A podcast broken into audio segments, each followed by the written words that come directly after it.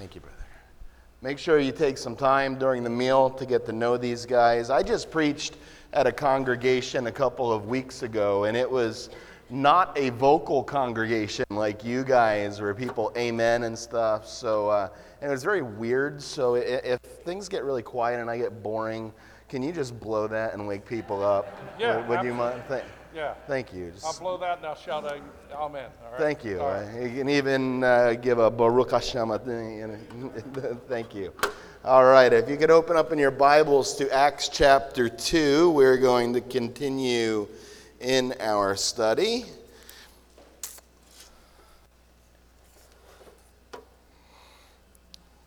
All right.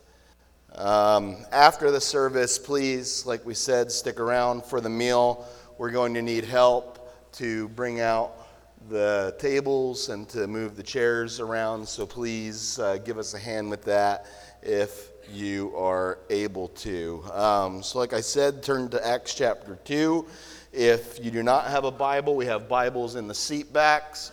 We also uh, are going to have it projected up behind us so you can follow along that way.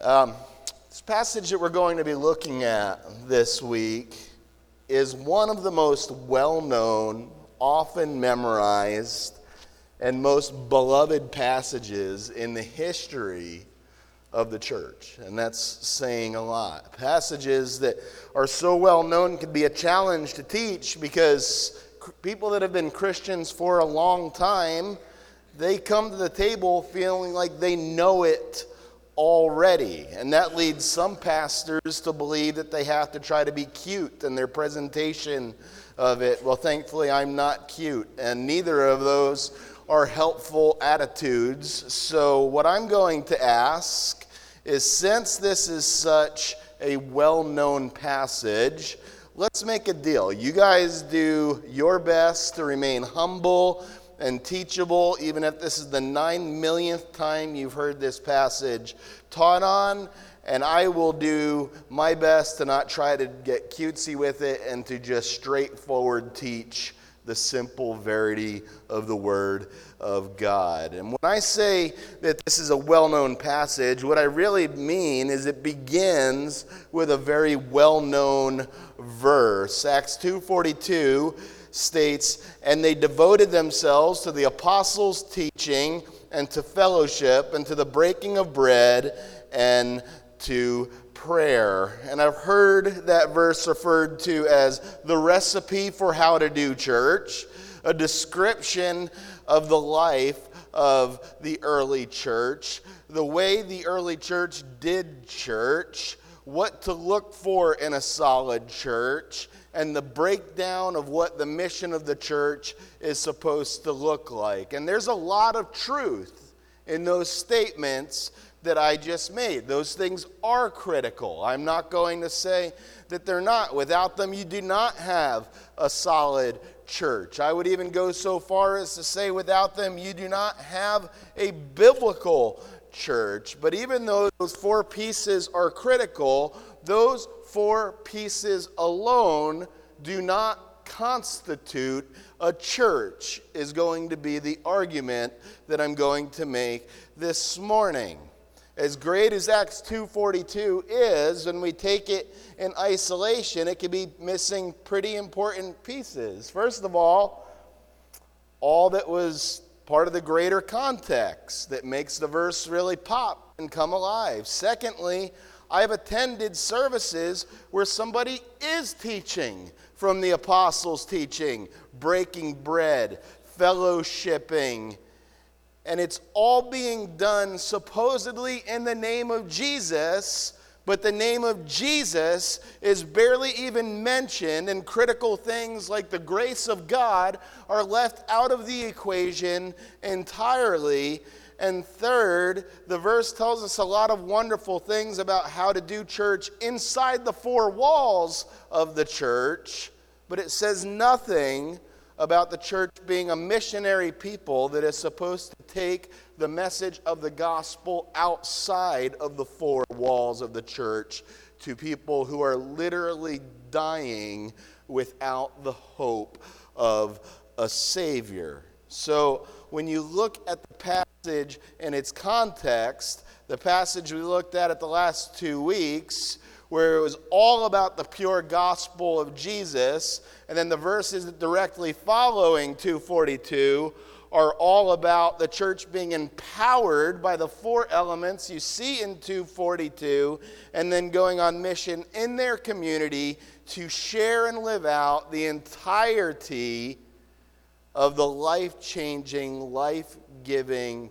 power of the gospel of Jesus. And when you put that all together, you have something so much more powerful than trying to reduce the church down to one verse could ever lead you to. So I'm going to pray and we'll dig in. Jesus, I pray that as we look to your scriptures that you would illuminate your word to our hearts, that you would hide me behind your cross, that I would not get in the way of what it is that you want to do today, Lord. I, I pray that your spirit would be working on the hearts of the people, Lord, that you would be empowering the preaching of your word.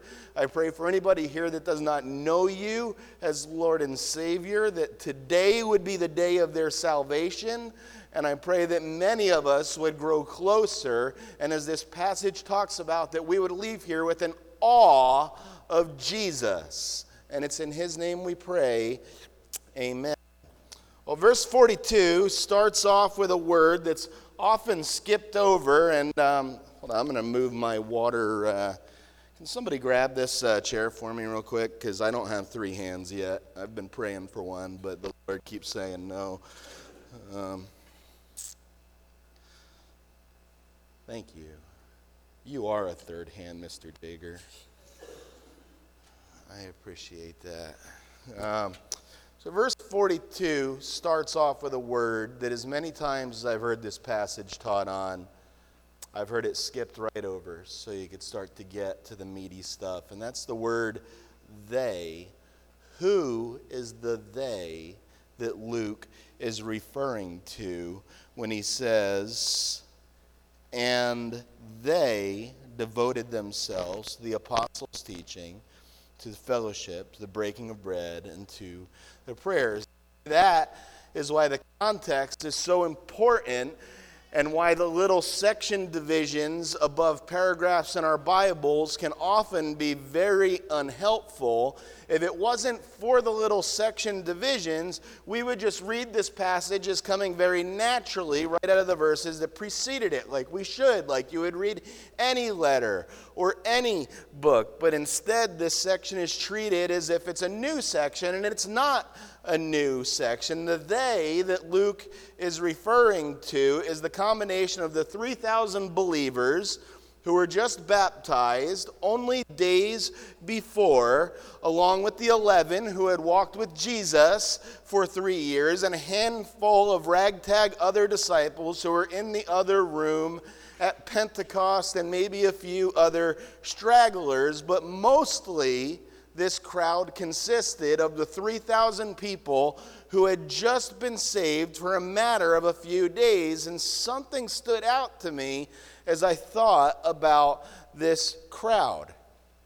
We expect far too little of people who have just gotten saved. These are not seasoned Christians that we're talking about in this passage. Even the most mature believer in the room had only been walking with Jesus at most for three years. And we still refer to people who have been walking with Jesus for three years as new believers in most circles. Yet, this group of ragtag believers, most of them only days old in their faith, were getting together to study the scriptures, they're praying together. They're giving sacrificially. They're adept and fluent in sharing the gospel. And they're leading people into a relationship with Jesus Christ. Think about that for a minute. I mean, honestly, that's not a rhetorical. Uh, think about that for a minute. When do you ever hear people ask new believers to do any of that? Ever. Yet that's taking place with these people knowing Jesus for a matter of just a couple of days. And what it showed me is that new believers are capable of so much more than we give them credit for. Because guess what? New believers are filled with the same Holy Spirit that the most seasoned believer in this room is. And when I started to think about it a little bit more, I came to the conclusion that we ask far too little of mature Christians as well. Most mature Christians that I've met have the studying the scriptures part down. Most of them have the praying part down that's mentioned here. But how often are we calling them to live and to give sacrificially?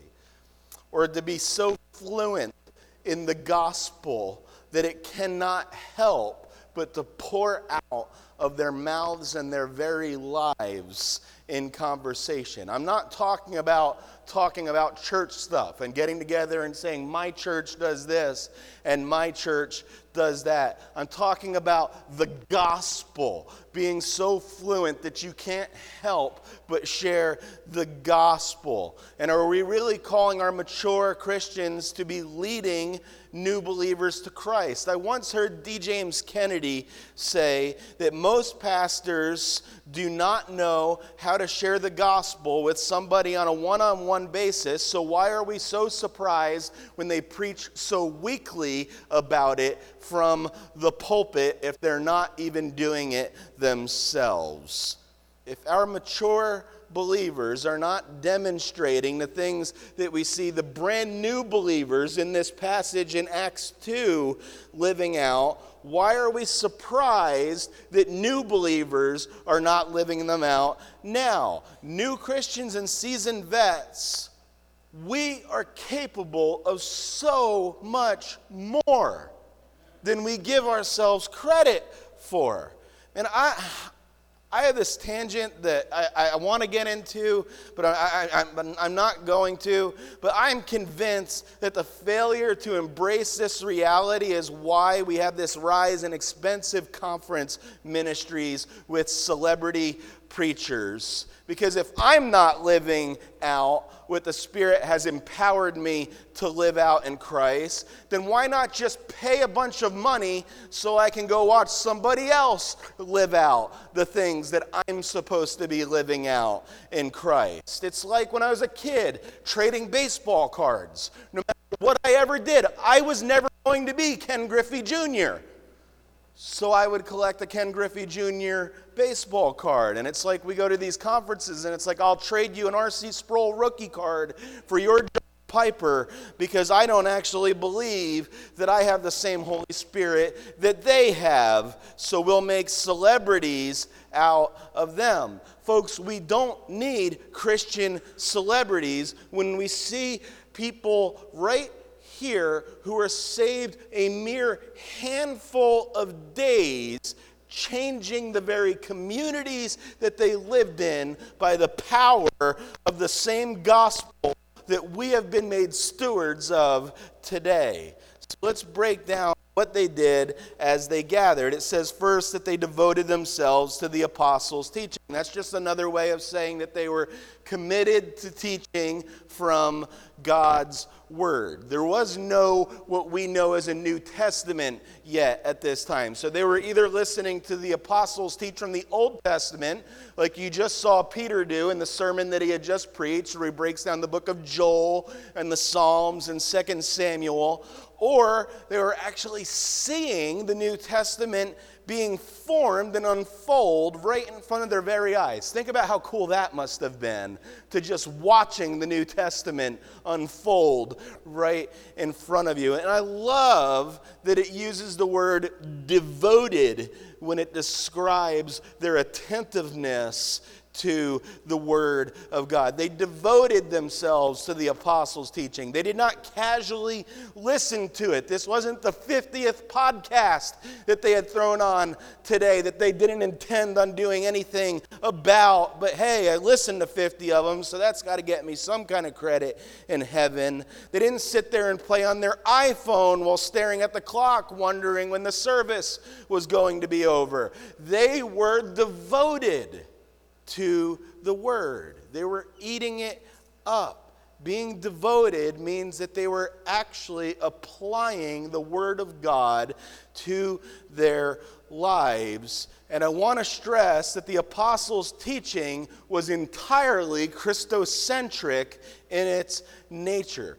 They were not preaching the law at these new Christians, they were preaching Jesus Christ. Our job as preachers is not to be able to create a room full of better rule keepers. Our job is to present Jesus as being as beautiful and magnificent as he truly is, and the rule keeping will come along. But our job is to preach Christ and him crucified. You meet a lot of rule keepers the longer you've been around the church that have zero affection for Jesus Christ. They just love rules. Yet I've never met somebody who is madly in love with Jesus Christ who is not growing to live and look more and more like him day by day. And notice that two different times in this text it says that they had a sense of awe.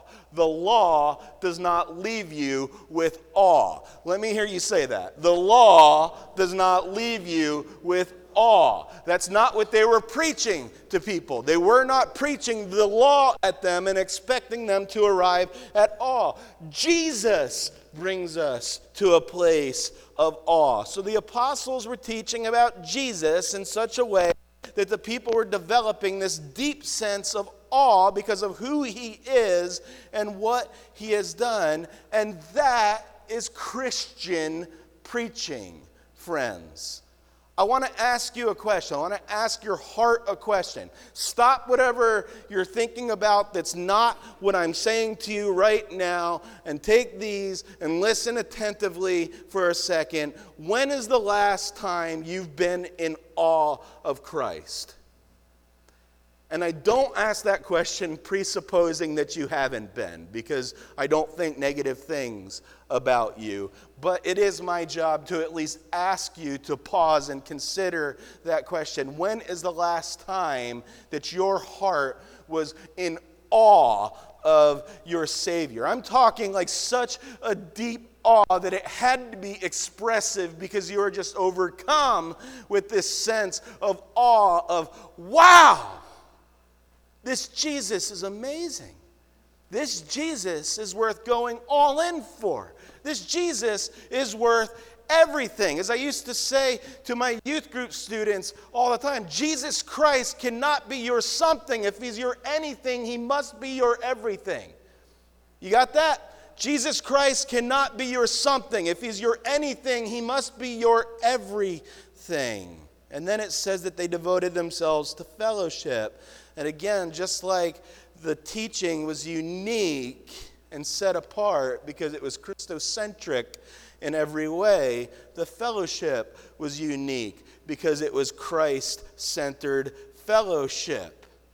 It's not, if it's not Christ centered, it's not fellowship, folks. It's just hanging out. Anyone can hang out. You don't need a relationship with Jesus to hang out. But Luke was writing about something different. This fellowship had purpose to it, and the purpose was Jesus. I have a little mini rant here, but I love the missional church planting movement. I really do. I, am deeply entrenched in it. I assess church planters. I work for a church planting organization, but I get nervous about what passes for fellowship in this new movement. Basically, I think that people like to do the same things that the world does, but if another Christian comes along, then we can label it fellowship. I have seen some stuff pass as fellowship that any of my non Christian friends or neighbors would just call hanging out. And listen, there's nothing wrong with hanging out. It can actually be quite refreshing. There's sometimes where I call up a buddy and I'm like, man, can we just go eat some buffalo wings and talk about nothing? And you know, if you're one of those people, man, I've got my buddies that I just call them my buffalo wing buddies. And I'm like, man, don't come to me and burden me with talking to me about an hour of your struggles with sexual immorality. That's not why I invited you out. I only want to eat fried chicken, and that's what we're doing here. It's hanging out. There's nothing wrong with hanging out. Just don't spiritualize it and try to call it fellowship when it's not. And one thing before moving on for Christian fellowship to be Christian fellowship, it should be saturated with grace. And I mean so saturated with grace that it's unmistakable. Anyone can come up with events or hangouts or opportunities to gather, but without grace, there's nothing uniquely Christian about that environment. Friends, let us never forget grace is what makes our gatherings unique. When somebody comes to a gathering of Christians and experiences grace, it's a powerful witness. Just look at the way that Jesus engaged people. There was always grace at the center of it. I have zero patience for graceless community. Zero, zip, none.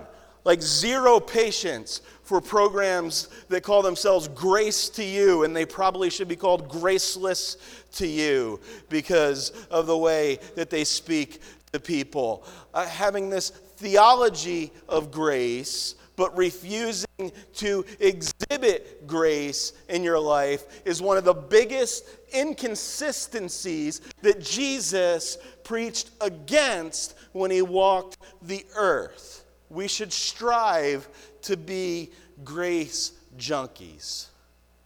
And man, that should show through in our fellowship. People should be able to come here, and whether they end up coming to Jesus or not, they should be able to recognize there is grace in that place. That is the tagline I want people to know Redeemer Fellowship for. I want people to be able to come in and say, I came there and I experienced grace was there. Amen? Is that worth blowing a shofar over? so, next, it says that when they gathered, they broke bread. And some say that this is referring just to a meal, uh, but most interpret this as being about the Lord's Supper. I would say that there is substantial exegetical ex- uh, evidence in 1 Corinthians chapter 11 that this is making this out to be the Lord's Supper. And I think you have enough evidence if you look at Galatians or Corinthians or James, amongst other places, that when the early church gathered and shared a meal together, they shared the Lord's Supper together in a remembrance of Jesus and the cross. But this is just further evidence that whenever the church gathered, everything that they did was Christ centered. Jesus was not a tack on at the end of a service. Man, I can't stand it when I go and I'm visiting a church and you don't hear grace or the gospel or Jesus mentioned once. And then at the end, let's turn the lights down real low and talk real soft. Come, come to Jesus. Come, come. Why did you waste 40 minutes of my time without mentioning Jesus even once to me? And now you're going to try to trick me to coming to Christ with your licks and tricks and gimmicks. My God is so big that he does not need licks or tricks or gimmicks to call people to him. And how dare we refer to ourselves as Calvinists if we really believe that we have to trick people into coming to Jesus. Every element of their service was carefully crafted to reflect Jesus. And everything they did as they gathered was to remember and celebrate Jesus. That's why I said you can't just stress the four elements of Acts 2:42. We have to stress that each of them pointed us to the person of Jesus. And then the last of the four it says that when they gathered they prayed. I am so excited to be getting into the book of Acts because you cannot get around the priority that the early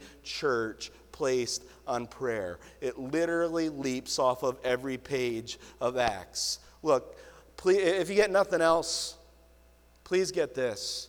There is no program in your church that can ever be as powerful as prayer. You cannot programize the power of prayer out of our churches. As I look at these two churches coming together, spending time in Acts, it excites me because it shows me that we can make prayer be foundational in these early stages of a church. And just to give you a bit of a vision for what we have for deepening the prayer ministry of the church, and some of these are already happening, some of them have been happening, and some of them will be new. We gather every day to pray as a staff. So if you ever need to fill out one of those prayer cards in your seat, we pray daily, and it would be our honor to pray for you. Each community group takes time each week to pray for each other and send out prayer requests. We announced last week that starting next month, we're going to have all of our community group leaders up here each week so that if you come here burdened with a prayer need, you can come and actually grab somebody and pray with them. In the fall, we're looking to have our community groups meet just the first three weeks of the month so that the fourth week of the month we can all gather together collectively for a concert of prayer. Sandy Lockwood has gotten a permit to start a prayer corner once a month at the Ocean County Mall. I mean, all of this does not mean that we've arrived. We can always go deeper, but it's a start. Corporate prayer is happening here as a church. And I can't stress enough anyone can gather for those four things. It wasn't those four things that made the church special, and that's why so many sermons on Acts 2:42 frustrate me so much. The thing that made it special was the unashamed and unabashed focus on Jesus Christ. The thing that made it special was the gospel. The thing that made it special is the passage does not end with Acts 2:42. And then as this was being lived out in community, it says that awe came upon every soul. Look at verse 43. It says, And awe came upon every soul, and many wonders and signs were being done through the apostles. What must that have looked like? When you read those words, do you ever stop and ask yourself questions like that? Like, think about it. The Holy Spirit inspired Luke to write about it. What must it have looked like that it was so tangible that awe came on every soul? I would say, based on the surrounding verses, that it looked like a Jesus awakening was going on in this place. And what Luke was expressing is that the church was becoming enamored with the person and the work of Jesus, so much so that they couldn't stop thinking about him or talking about him or singing about him or telling others about him because Jesus was oozing out of their lives. What would it look like now? What would it look like for somebody to walk into Redeemer Fellowship and say, awe came upon every soul that was in that church. I think about, uh, when, when I'm thinking about being in awe of something, and half of me thinks about just standing there so agape with my mouth just open that I'm unable to speak. and half of me thinks about being so enamored that I can't shut up about the thing.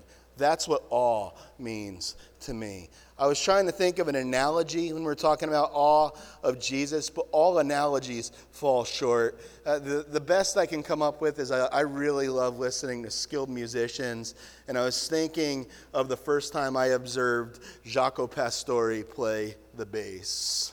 And in one sense, I sat there in stunned silence, like, wow, this man is able to do things with an instrument that I've never heard before. But in another sense, I was like, man, I've got to go take my new find and show him off to everybody and tell them, you've got to hear this guy. What would it look like if we had a church that lived with that sense of awe of Jesus now? Where when we entered the sanctuary to worship him, we were just struck by majesty is in this place, if we were just enamored by the fact that the transcendent God was meeting with us in a way where He is both transcendent and immanent at the same time because of the work of Christ. And we couldn't help but speak of Him because of our hearts being in such awe. And I sing this song to Calvin when I rock him at night. And for those of you that don't know, I have a son named Calvin. I don't sing songs to John Calvin at night. Um, maybe sometimes I do, but uh, there's this lyric in the song that I sing where it says, Jesus, your name is like honey on my lips. Your spirit's like water to my soul. Or as the psalmist says, the deer pants for the water, so my soul longs after you. That's a little glimpse of what it means to have awe come upon an entire community. And the next verses continue that in this communal sense of awe, it talks about the togetherness of these new believers. Look at verses 44 through 46. I know you guys are hungry, so give me six minutes and, and, and I'll, I'll wrap up. Um, it says, And all who believed were together and had all things in common, and they were selling their possessions and belongings and, and distributing the proceeds to all as all had need, and day by day attending the temple together and breaking bread in their homes and receiving food with gladness of hearts. I love how verse 44 says that these new lovers of Jesus had all things in common. That word in common is where we get the English word community from. It's literally a common unity that we're sharing together. So when you think of community, think of common unity. People love to talk about community. It is like the buzzword of 2015 Christianity. But look at these verses, man. And it's 2016, isn't it? I forgot what year it was for a second.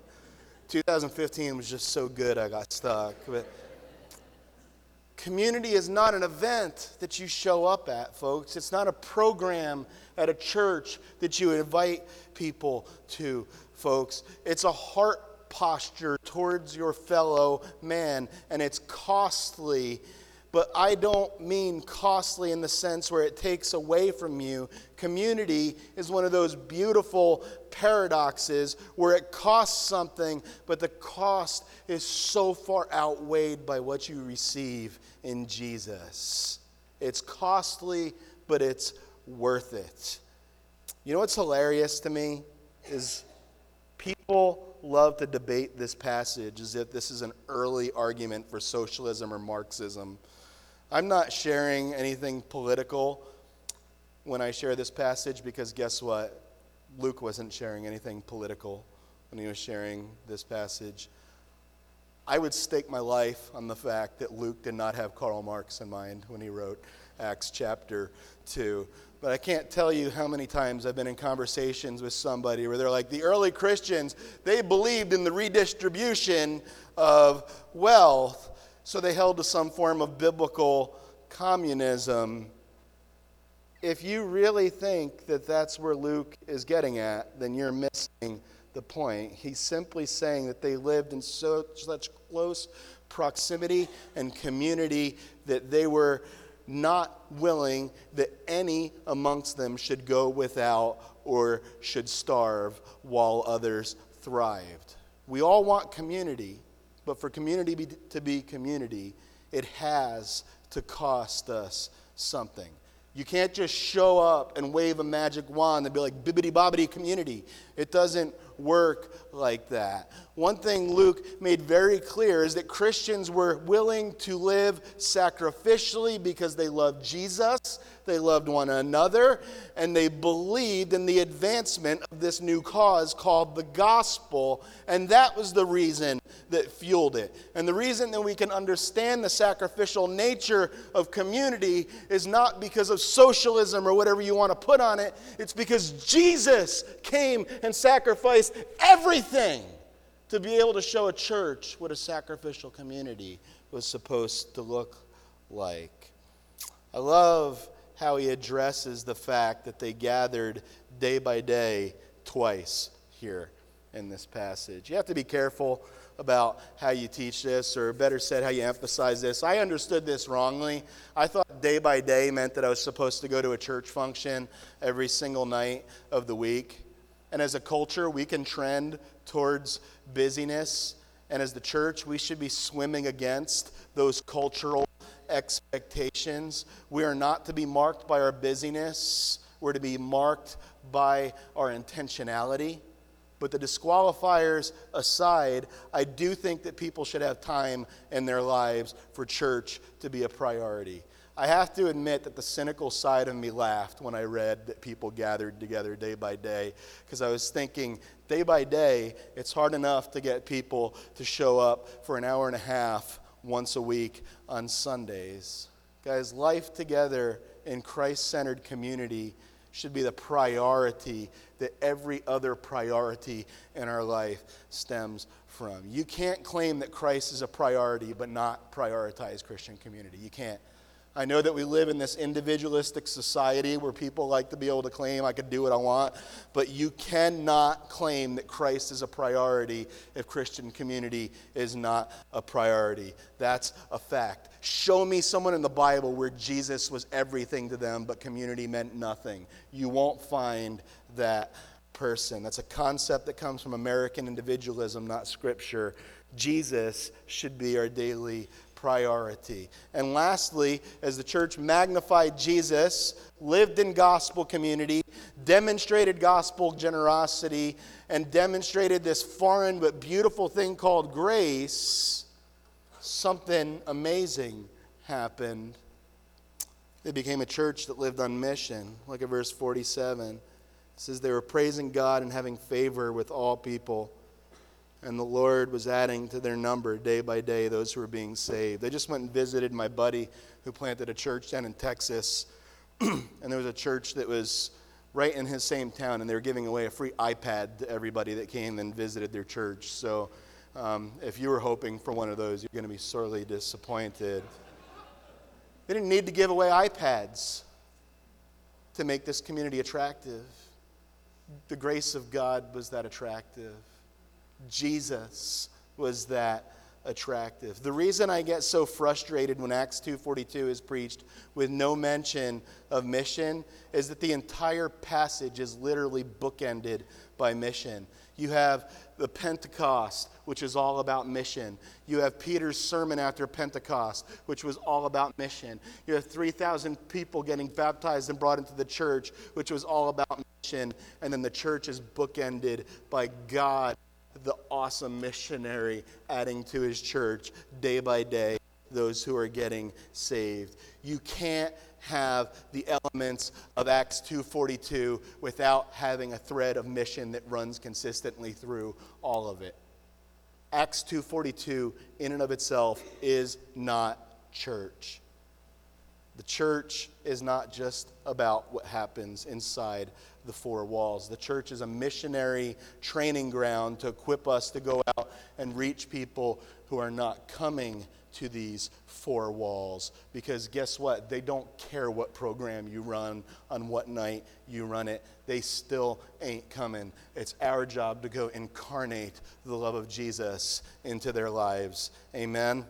So, a couple of questions before we chow down. Worship in the early church was sacrificial But something that stands out that is just so beautiful is that there is simplicity in it.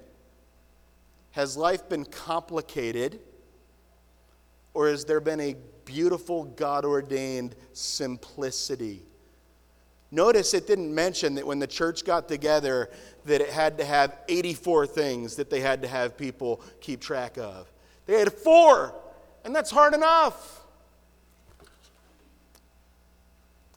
It's clear that there were awe infused in their worship. When's the last time you experienced biblical awe? Worship was not just simple and full of awe, there was a sacrificial element to it. Has there been sacrifice in your worship? You cannot have all four elements from Acts 2:42 if they're not centered on Christ, if they're merely ritual.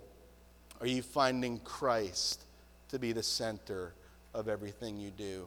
Every song that we sing, every text that we look at, we are about to go partake of the Lord's Supper right now. And we literally have an opportunity to savor our Savior as we partake of this common meal in the same way they did in the early church. Let's pray. Jesus, thank you so much for this beautiful, beautiful text. And I pray, Lord, that we would not suspend awe, that we wouldn't say, someday we will be in awe.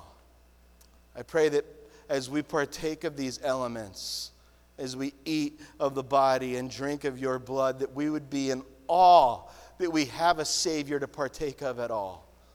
And we thank you for that in Jesus' name.